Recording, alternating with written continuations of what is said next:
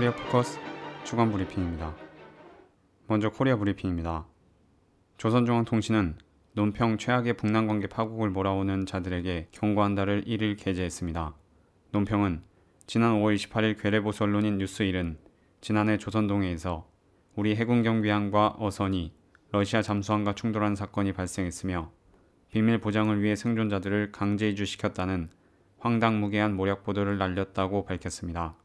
이어 아닌 때 무엇 때문에 남조선의 보수 언론들이 총 발동되어 있지도 않은 지난해의 충돌 사건과 강제 이주설을 앞세우며 칼을 품은 악담들을 무더기로 지어내 퍼뜨리고 있는가라며 대내외 정책의 총파산으로 마지막 숨을 몰아쉬고 있는 박근혜 패당에게 있어서 북남 대결은 저들이 생존하는 필수 불가결의 요소로 되고 있다고 지적했습니다. 그러면서 우리 최고 전원과 체제를 걸고 들며 북남 관계를 최악의 파국에로 추동하는 모험한 자들은 그가 누구이든 첫 번째 징벌 대상으로 삼을 것이라는 것을 단호히 선포하였다고 강조했습니다. 조선중앙통신은 3일 북 국방위 대변인 성명, 우리 민족을 세균전의 대참변 속에 몰아넣으려는 날강도 미제의 흉계를 단호히 짓부셔버리자를 게재했습니다. 성명은 미 국방성 세균무기 연구 집단인 더그웨이 프로빙 그라운드가 극비밀리의 탄저균을 미 본토의 국외주에 있는 18개 생물무기 연구소들과 남해 오산 미 공군기지의 세균무기 연구소에 배달하였다고 한다고 밝혔습니다. 이어 탄저균은 24시간 안에 인체의 기능을 완전 마비시켜 그 치사율이 95% 이상, 배양과 증식, 전염 속도가 빠르고 생존성과 저항성이 매우 강한 것으로 일명 공포의 무기, 악마의 무기로 통칭되고 있다고 소개했습니다. 그러면서 오바마 일당은 해외 행각 중에 있는 국방 장관을 긴급 호출하여 사태 확산을 막을 데 대한 비밀 지령을 내리는 등 저들의 죄행을 극력 약화시켜 보려고 어리석게 놀아대고 있다며 조성된 사태와 관련해 미군 철수, 난민 중의 투쟁 호소, 국제적인 미국 범죄 징벌 등 세 가지 원칙적 입장을 내외에 천명했습니다. 조선중앙통신은 6.15 공동선언 실천 북측위원회 대변인 대답 6.15 공동선언 발표 15돌 기념 민족 공동행사를 악랄하게 가로막은 괴뢰패당은 온결의 저주와 규탄을 면치 못할 것이다를 5일 게재했습니다. 대변인 대답은 6.15 남북 공동선언을 부정하고 그 이행을 거부하여 온 남정부는 민족 공동행사의 승인 여부는 3자 실무 접촉 결과를 놓고 판단하겠다느니 뭐니 하면서 사전에 제압하는 노름을 공공연히 벌였는가 하면 공동행사 합의를 위한 남과 북, 해외 민간단체들의 실무협의회까지 끼어들어 남측 준비위원회들의 이미 합의한 행사 장소의 변경과 행사의 정치성 배제를 강요하면서 6.15 민족공동행사를 파탄시키려고 각방으로 책동했다고 밝혔습니다. 그러면서 남정권이 6.15 민족공동행사를 고의적으로 가로막기 위해 사전에 교활한 음모를 꾸미고 실행에 옮겨왔다는 것을 똑똑히 보여주고 있다며 해내외에 온 결에는 남북 공동선언의 기치를 더욱 높이 축혀들고 뜻깊은 올해에 자주통일의 대통로를 열어나가기 위하여 힘차게 투쟁해 나갈 것이라고 덧붙였습니다. 이어서 남코리아 브리핑입니다. 주남미군이 탄저균과 함께 가장 강력한 독소로 규정된 보툴리눔 실험까지 했다는 의혹이 제기됐습니다.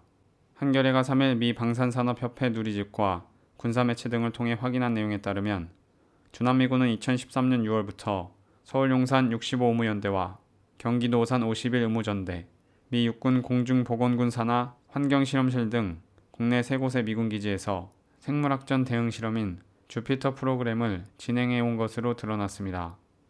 이어 2013년 3월 19일 미국 방산산업협회가 주최한 포럼에 발표된 자료에는 주피터 프로그램이란 주남미군이 남코리아에서 북코리아의 생물학 무기 공격을 방어하기 위해 2013년 6월부터 착수하는 군사 프로젝트, 독소 분석 1단계 실험 대상으로는 탄저균과 보툴리눔 A형 독소라고 설명되어 있습니다. 이에 앞서 주남미군이 탄저균 국내 반입과 오산기지 실험이 배달 사고였다는 주장이 거짓일 가능성이 높아지면서 애초 주피터 프로그램에 탄저균 보툴리눔 실험이 들어가 있었다는 의혹이 제기되고 있습니다. 한편 보툴리눔은 1g으로 100만 명을 살상할 수 있는 독소로 알려져 있습니다. 박원순 서울시장이 메르스 확산 방지를 위해 직접 나서기로 했습니다. 박 시장은 4일 밤 10시 30분 서울시청 기자실에서 메르스 관련 긴급 기자회견을 열고 메르스 환자와 접촉한 의사가 메르스 증상이 시작되고도 1565명이 참석한 재건축 조합 행사에 참석한 후 대규모 인원이 메르스 감염 위험에 노출되게 됐다며 서울시는 이런 엄중한 상태에서 정보를 공유받지 못했고 보건복지부와 질병관리본부는 35번 환자에 대한 정확한 정보를 갖고 있지도 않았다고 밝혔습니다. 이어 보건복지부는 수동 감시를 하겠다는 의견만을 보내온 채 미온적 조처로 일관했다면서 이제 시민의 안전과 생명을 위해 시민의 삶을 보호하는 길에 서울시가 직접 나설 것이라며 박 시장이 직접 대책본부장으로 메르스 대책을 진두 지휘하기로 했습니다. 정의당, 노동당, 국민모임, 노동정치연대 등이 새로운 대중적 진보정당 건설에 합의하고 올해 정당 건설을 가시화하기로 했습니다. 4일 정의당 천호선 대표, 노동당 나경채 대표, 국민모임 김세균 대표, 노동정치연대 양경규 대표는 국회의원 회관에서 기자회견을 열고 새로운 대중적 진보정당 건설을 위한 공동선언을 발표했습니다. 이들은 약육강식의 신자유주의 극복과 자유평등 생태 평화 연대의 가치가 실현되는 노동 존중의 대한 사회 건설이 목표라며 노동자 농민 도시빈민 중소영세상공인 여성 청소년 장애인 이주노동자 성소수자의 사회적 권리를 실현 패권주의 등 진보 정치의 낡은 잔재를 청산하고 진성 당원제를 원칙으로 당원 민주주의를 구현하는 대중정당을 지향한다고 소개했습니다. 그러면서 진보 재편과 결집에 대한 논의를 통해 9월 전후 구체적 성과를 제시하고 2015년 이내에 새로운 대중적 진보 정당을 가시화할 것이라며 근본적 변화를 원하는 모든 분들과 젊은 세대들에게 진보 결집에 함께 해줄 것을 호소했습니다. 흰돌 강인함 의장 6주기 추모식이 6일 오전 11시 서울 종로가 기독교 회관에서 흰돌 강인함 기념사업회와 자주통일과 민주주의를 위한 코리아 연대 주최로 열렸습니다. 6주기 추도식에는 조국통일 범민족연합 남측본부, 민족민주열사 희생자 추모단체 연대회의, 민족자주통일 중앙협의회, 기독교 평화행동 목자단, 국가보안법 피해자 모임, 코리안대 소속 애국인사 50여 명이 참석했습니다.